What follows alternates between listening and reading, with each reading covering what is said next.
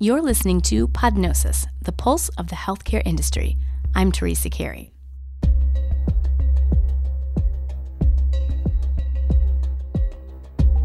Monday was Juneteenth, and everyone here at Fierce was off for the day, encouraged to honor the holiday in our own way with our families and local communities.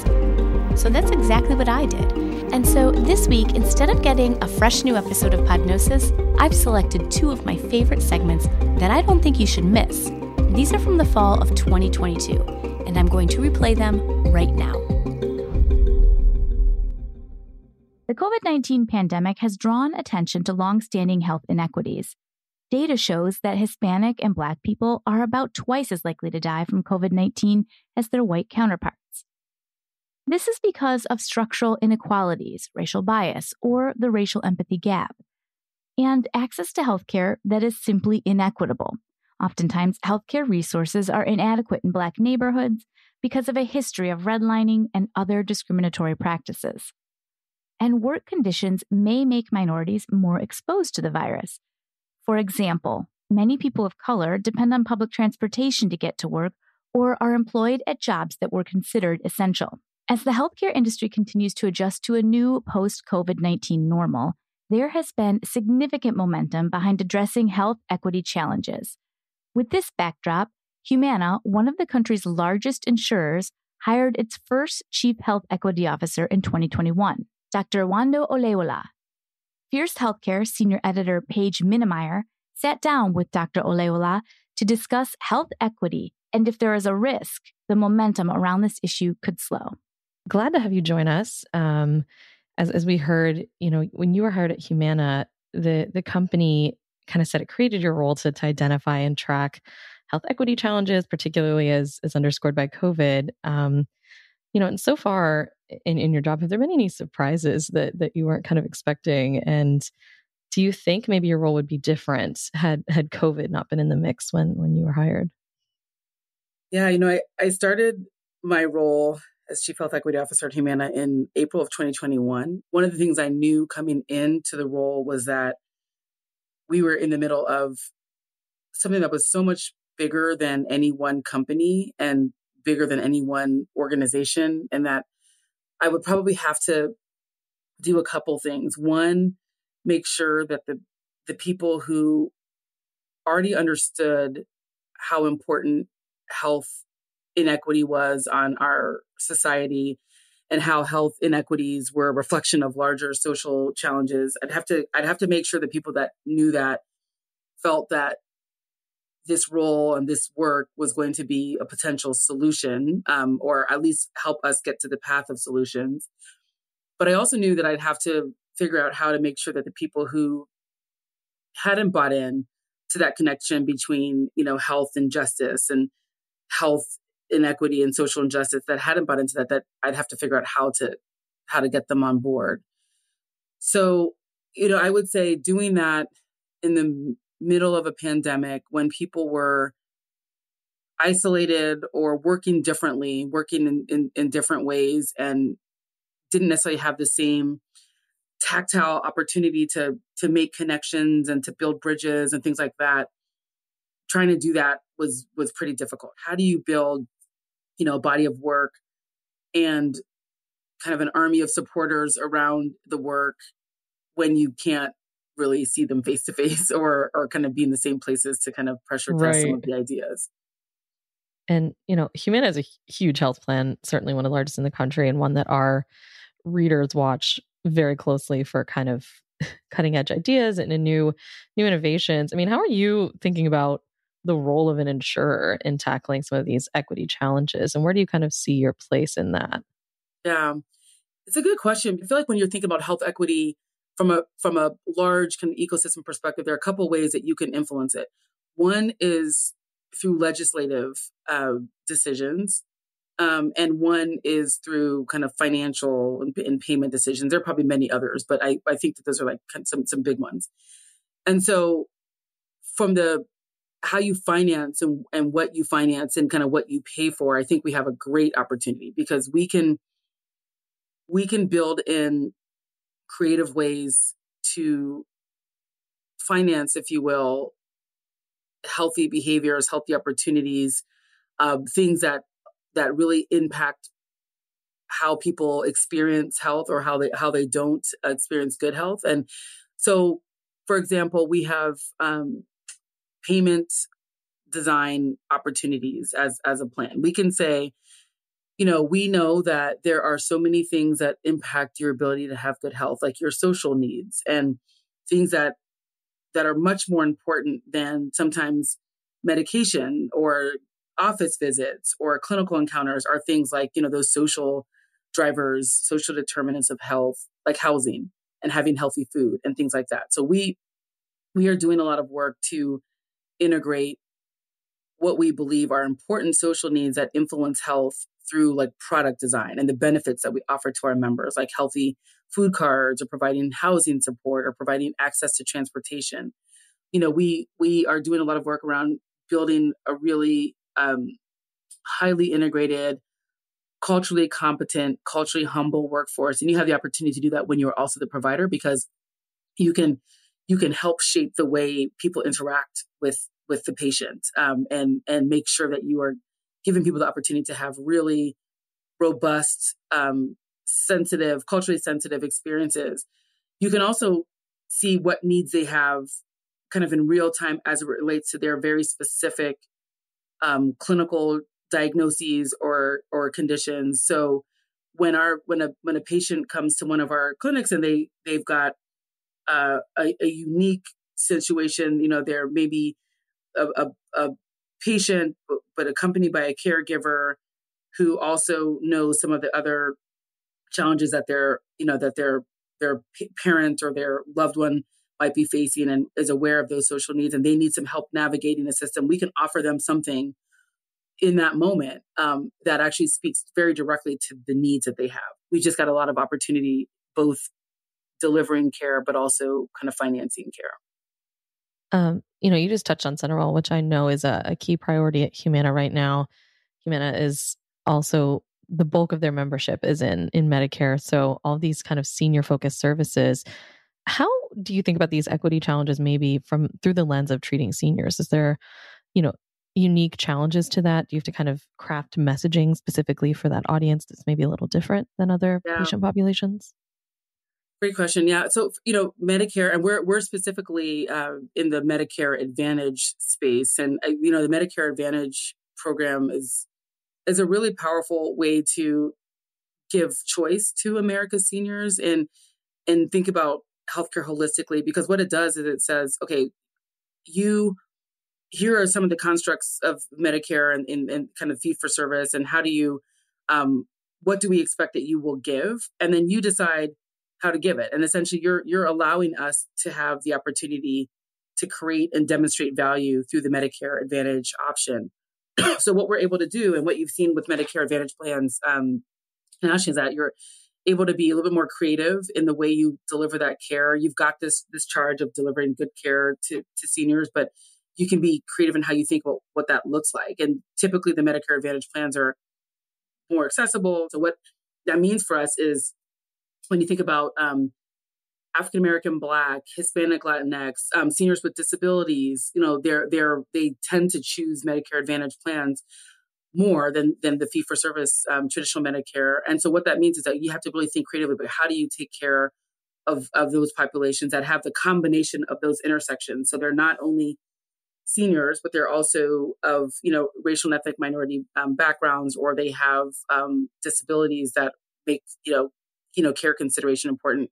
You have to basically your innovation requires the consideration of that population, and so that's how if, if you're not doing things that are going to address some of the social and structural uh, determinants of health you're not going to be able to have a really successful ma plan because your population really does require that you that you're focused on that so i, I don't think it's, it's, it's an accident that you know we have you know a, a large very large medicare advantage population but we also have this very strong commitment to health equity because it you, the population is really dictating that this work is is important.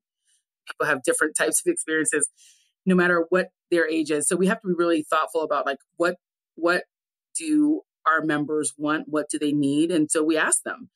and we we we ask we have a lot, you know, a lot of questions. We you know in 2020 we you know during the height of the pandemic we did like six million social needs screenings, trying to understand from our members like what are the things that are are stressing you? What are the things that are standing in your way of good health? And we we learned a lot from doing that you know where where we might have thought for sure during the pandemic things like um you know food uh, insecurity were problems. It certainly they certainly were and food insecurity remained a big problem throughout the pandemic but we also uncovered by doing that by asking you know that social isolation and loneliness were huge factors in how people were were were kind of thriving or not during the pandemic. And so it, it, made us think we have got to start to care for those things. And so I think that just thinking of seniors as a monolith is, is, is a mistake, recognizing the unique needs of seniors and also increasingly how MA plans are, are capturing the attention of diverse seniors um, allows us to be much more nimble and creative and, and requires us to be much more sensitive to the needs of different populations. Certainly, equity is a, a key topic in the industry right now coming out of COVID. But kind of alongside that, um, there's been a huge increase in the use and interest in virtual health and in digital tools. Um, I know a topic that's kind of near and dear to your heart is is equity and kind of addressing the the intersection of those issues. Um, I don't know if you could just kind of define that for us and also maybe take it take us through how Humana is thinking about that. Yeah.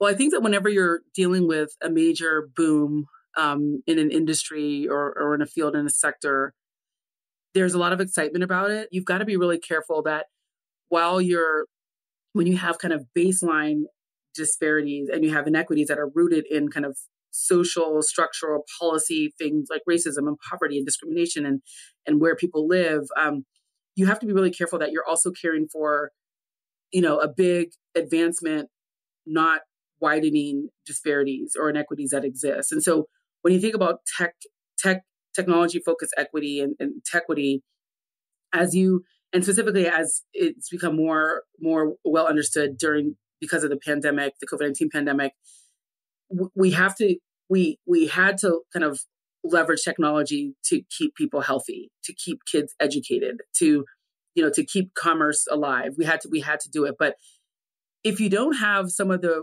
fundamental things that are essential for realizing the opportunity of that technology, then you don't have what we consider equity, which is equity in the way technology is used, applied, and experienced.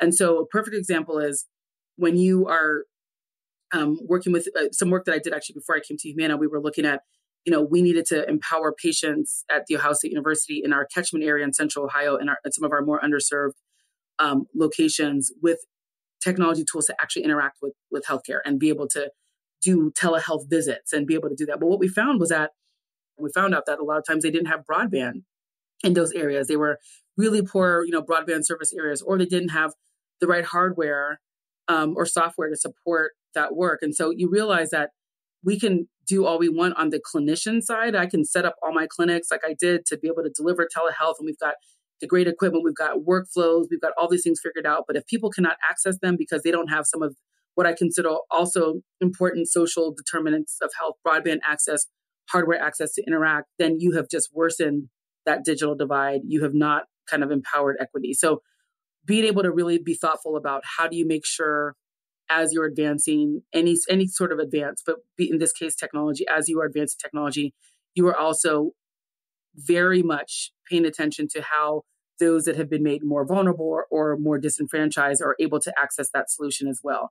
And so that requires just really rethinking the way you deliver it and, and assuring that there's some foundational things that allow people to experience and use the technology.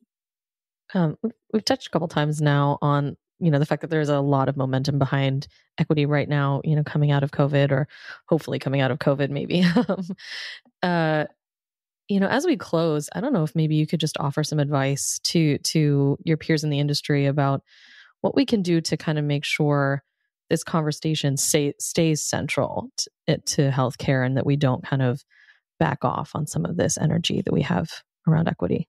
I'm so glad you asked that because i i do fear that we're you know you've got these great windows of opportunity where there's a lot of attention and energy and you know for for for good or for bad backlash against kind of the status quo and what we had been doing and then when that window closes you lose the the interest or you shift gears to something else that that seems more important at the time. And I I, I am always worried that that could happen here. I'm I'm I'm hopeful that it won't because I think people are understanding that. You know, I, I feel like the the, the COVID nineteen pandemic and you know if if if nothing else, it showed us how important globally um, how how much we are connected globally and how important the health is of people across the world in our own health in our in our particular environment where you know one person coughing in Sweden or in Bangladesh has implications on me in central Ohio and I think we have hopefully really understood that that it is in our best interest as a society whether that's nationally or internationally to to allow allow and empower everyone to have their best health because we will feel the the the impact of them not having it. And I hope that we'll still believe that and we won't get back into our kind of our own silos where you know only the health of our immediate home matters to us um, and nothing nothing more. I think we I think we will. And there are a few things that I'm seeing that make me feel like this is this there's some staying power here. One is that I think we we we're speaking differently. Like we are we are uh, people are are very much. I remember years ago having conversations with people um, about kind of the bringing social drivers and social needs conversations into primary care. And I remember being at this meeting vividly, standing up at this conversation in San Francisco. I was talking, and someone stood up and says to me, like, I don't know why we think that it's important for healthcare to now be social workers. And there was this huge conversation that ensued following that people just were like, I don't get why she's up here saying that we need to have, we need to be thinking about and responding to and addressing social needs in in healthcare. Like it doesn't fit here. Let the social workers do that. Let the community based organizations do that. Why are we even having this conversation? Well, I think that you know, fast forward almost because that was like I think that was like 2013 or so. Fast forward, you know, almost a decade, and we are we we get it. Like at every healthcare organization that I know of, whether it's an academic institution, a large plan, you know, the clinical delivery environment, people get it. Like they believe like we cannot we can only go so far taking care of people and giving them their kind of opportunity to achieve their best health without addressing their social needs or things like structural racism or things like poverty or things like uh, literacy. Like we we we realize we can only go so far without doing that. And now we are having a conversation that is really not starting from why is it even here? It's like, how do we do it well in this environment? So I believe that those kind of things give me hope that this has this has staying power, that we will realize that the you know that truly if we don't have if we don't have people who have been on the margins who have been disenfranchised if we don't move them into the center and have their healthcare be prioritized that we will all feel the repercussions of that in some way. Great. Well, thank you so much for joining us and sharing your insights today. That was Dr. Olayiwola. She will be the keynote speaker at the upcoming Fierce Health Payer Summit. So to register for that event, go to fiercehealthpayersummit.com and I'll put that link in our show notes. Where people live, where they learn, where they work, and where they play. These factors are known as social determinants of health. And believe it or not, they drive up to 70% of health outcomes. They impact access to nutritious food or safe housing. Social determinants have always existed, but it wasn't until recently that the federal government officially decided to measure them. Last year, the Physicians Foundation published a comprehensive framework for addressing social determinants. They proposed quality measures to the Centers for Medicare and Medicaid Services. Those measures were approved in August, becoming the first time social drivers are recognized in federal payment programs. As of 2023, participating hospitals will be required to report what portion of their population is screened for social drivers and how many screen positive for each kind. Next, we'll hear from Fierce Healthcare's Anastassia Gliadkovskaya talking with Gary Price, president of the Physicians Foundation. Hi, Gary. Thanks for being here today. Thank you for allowing me to join you, Anastassia. Yeah, I'm excited to talk to you about this. So, for years, clinicians have witnessed firsthand the effects social determinants have on their patients' health and well being, but many feel they're not equipped to address them alone. in recent years, there has been a growing effort from a number of stakeholders to help raise awareness about social needs and the resources that are available to marginalized communities. Can you explain the different components required to really understand and be able to address social needs in a patient population? I mean, why has it been so difficult to do up until this point? I think basically uh, those of us on the front lines have had to pretend that those issues weren't really there because we weren't equipped uh, either with resources or the time to deal with them.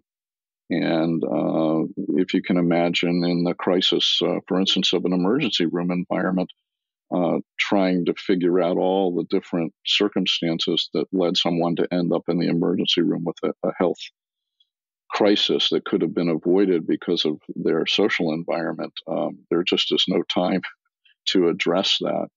So, in a way, I think um, we've been fighting the battle to improve our nation's healthcare on the front lines, but we've been forced to sort of ignore the fact that one of the biggest obstacles to improving that doesn't really have to do with the medicines or treatments we give when the health problem becomes a crisis. I think to truly understand and to move the ball on this issue, I think all of us now recognize that, first of all, we have to have good data on what exactly the role that social drivers of health are playing in our nation's health and to get good data about where the inflection points are that we can deal with that upstream and really make a difference in patients' health outcomes and reduce the, the cost of the care they require, but also improve the quality of the care we provide. Mm-hmm. So you're saying the first step uh, is to collect data and to better understand the needs of a given patient population. And from there, then equip clinicians to be able to refer patients out to, for example, community based organizations that can address those needs? Yes, that's part of it. I think we need to identify exactly what role each one of um, social drivers of health play in given health outcomes, and that requires uh, a, just an enormous amount of data that we don't have right now. And having that data first would enable us to come up with proposed solutions and then gather data on how the, the, the different proposed solutions actually impact uh, healthcare in the end. And so uh, we're really at the very beginning of this as far as healthcare goes. Mm-hmm. And, and, you mentioned something, you know, in the early days of your medical training, and and um, for a while now, for many years, uh, physicians were not equipped to even think about these issues because of the you know the chaos and the stress of their daily jobs whether that's in the emergency room or you know at a practice. Do you think that trainings in medical schools or during residencies have changed over time and now perhaps encourage uh, students to look at patients' social needs? I think there has been a trend, uh, a movement to consider the impact of more global public health issues on healthcare in the last uh, 30 years since I graduated from medical school. And I think that's one of the factors that's led us to a point now where, where we're deciding to confront those issues. I think the horrible spotlight that the COVID epidemic cast on health equity in our country uh, also provided an opportunity for us to begin to take an unflinching look at how social circumstances affect the health of our country and, and contribute to those inequities.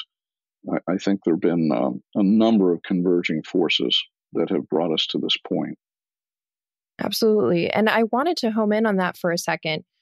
Uh, can you explain a bit more how uh, social determinants affect healthcare costs and um, how addressing these these needs might actually reduce healthcare costs? It's totally obvious to anyone working in any setting in healthcare, be it a medical student, a resident, practicing physician, or anyone else working on the front lines, that social circumstances contribute in a huge way to how well our healthcare system works for patients. It's been obvious to us just in our daily experiences that people who have large social drivers of health needs, if you will, um, they come in sicker, they don't do as well, and they're seen more often in crisis in our healthcare system than they are in any sort of health maintenance or preventative way. As I said before, we've uh, more or less been wearing blinders to those things, even though we know they're out there because we really didn't have the time or the resources to deal with them. Um, the the simple ways things can impact if you if you can't afford transportation to the portal of entry for your healthcare system because it's too far away, or you can't afford to miss a day of work, or you can't leave your children uh, right away. You're at a disadvantage. If you're trying to manage your diabetes, yet you really don't have access uh, easily to a source of healthy food, uh, obviously your diabetes is going to be much harder to manage if you don't have the economic resources uh, that lead you to have to make a choice between feeding your family or, or buying an expensive medication, uh, you you've got a huge disadvantage to someone who does have those sorts of economic resources. So those are just simple things that can create tremendous barriers to patients in maintaining their health and also preventing uh, health problems from becoming worse. Right. Absolutely. That makes sense. In the past, the Physicians Foundation has run surveys of doctors to get their thoughts on how they feel about being able to address social determinants in their patients. And in some of the latest surveys you put out this year, doctors said they felt quite burnt out. Can you explain why that is? Uh, certainly. The, the foundation has been interested in both physician well being and uh, social drivers of health for more than a decade. But in uh, our 2022 survey of physicians in uh, part one of three, we looked uh, specifically at the impact of social drivers of health and physicians' perception of those. And what, what we did find, as, as you mentioned, that 60% uh, of physicians reported that their frustration in seeing the effect of drivers of health on their patients and attempting to somehow ameliorate that contributed to their feelings of burnout, a, a really significant number. To me, that just is a it's a uh, a graphic representation of the fact that drivers of health are, health are out there as a, as a problem for our patients. Our physicians see the problem but at the current time, they're very frustrated in trying to deal with it. Mm-hmm. And what are the consequences of that frustration? Well, the, the most important consequence is that the patient's uh, needs to get them into an optimum state of health aren't met. The second consequence is the symptoms of burnout, which uh, the majority of our physicians are facing and they're facing it in larger numbers than before the COVID uh, epidemic. Um, that's getting worse and it's not being addressed. So we mm-hmm. view addressing social drivers of health as a way of trying to ameliorate one of the frustrations that our physicians have to deal with. It's it's really very simple. Physicians uh, get frustrated when they see a problem that uh, they're responsible for in the measurement of uh, the outcome of their patient's health but they really can't do anything about it. Yeah, of course. That must be extremely frustrating, especially given the Hippocratic oath to do no harm and to help patients get better and healthier. So let's turn to talking now about the recent measure set proposed by the Physicians Foundation that was accepted by CMS. Um, what do you think is the potential for impact here?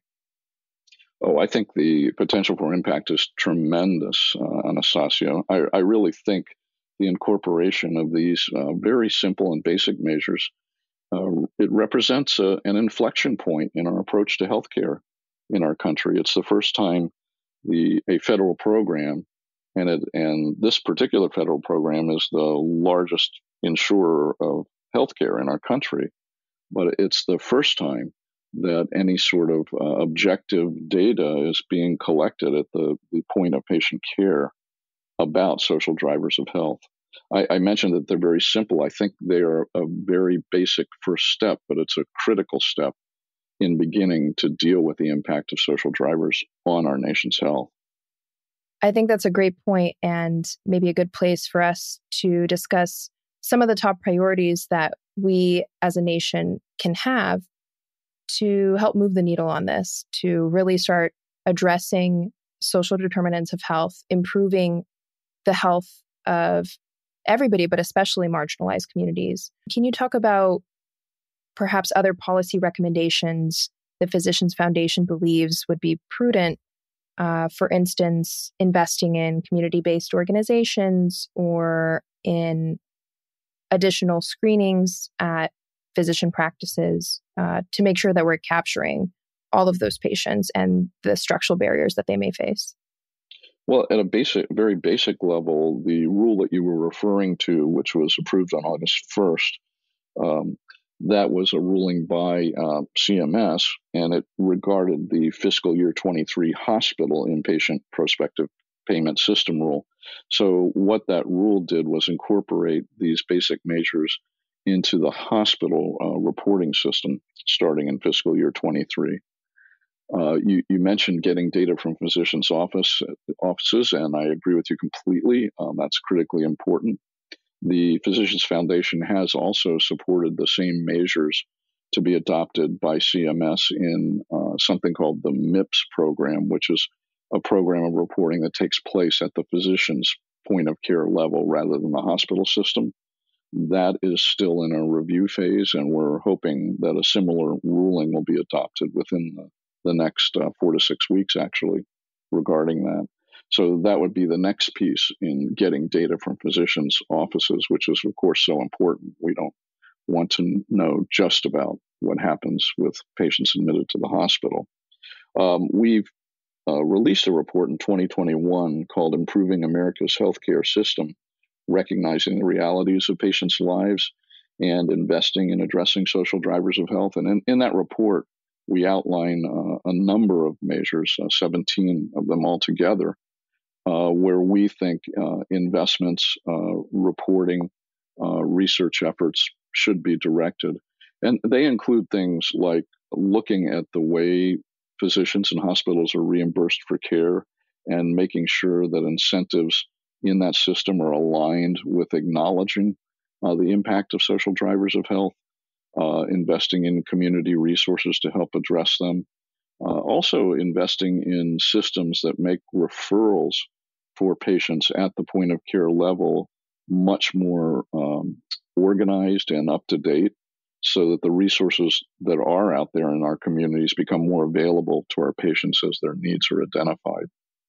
Mm-hmm. I don't think that the healthcare system all by itself can deal with all of our um, social problems, but we are in the best position to look at the impact of them on patients' healthcare and we need to be out there in the lead collecting the data and coming up with solutions to make that better.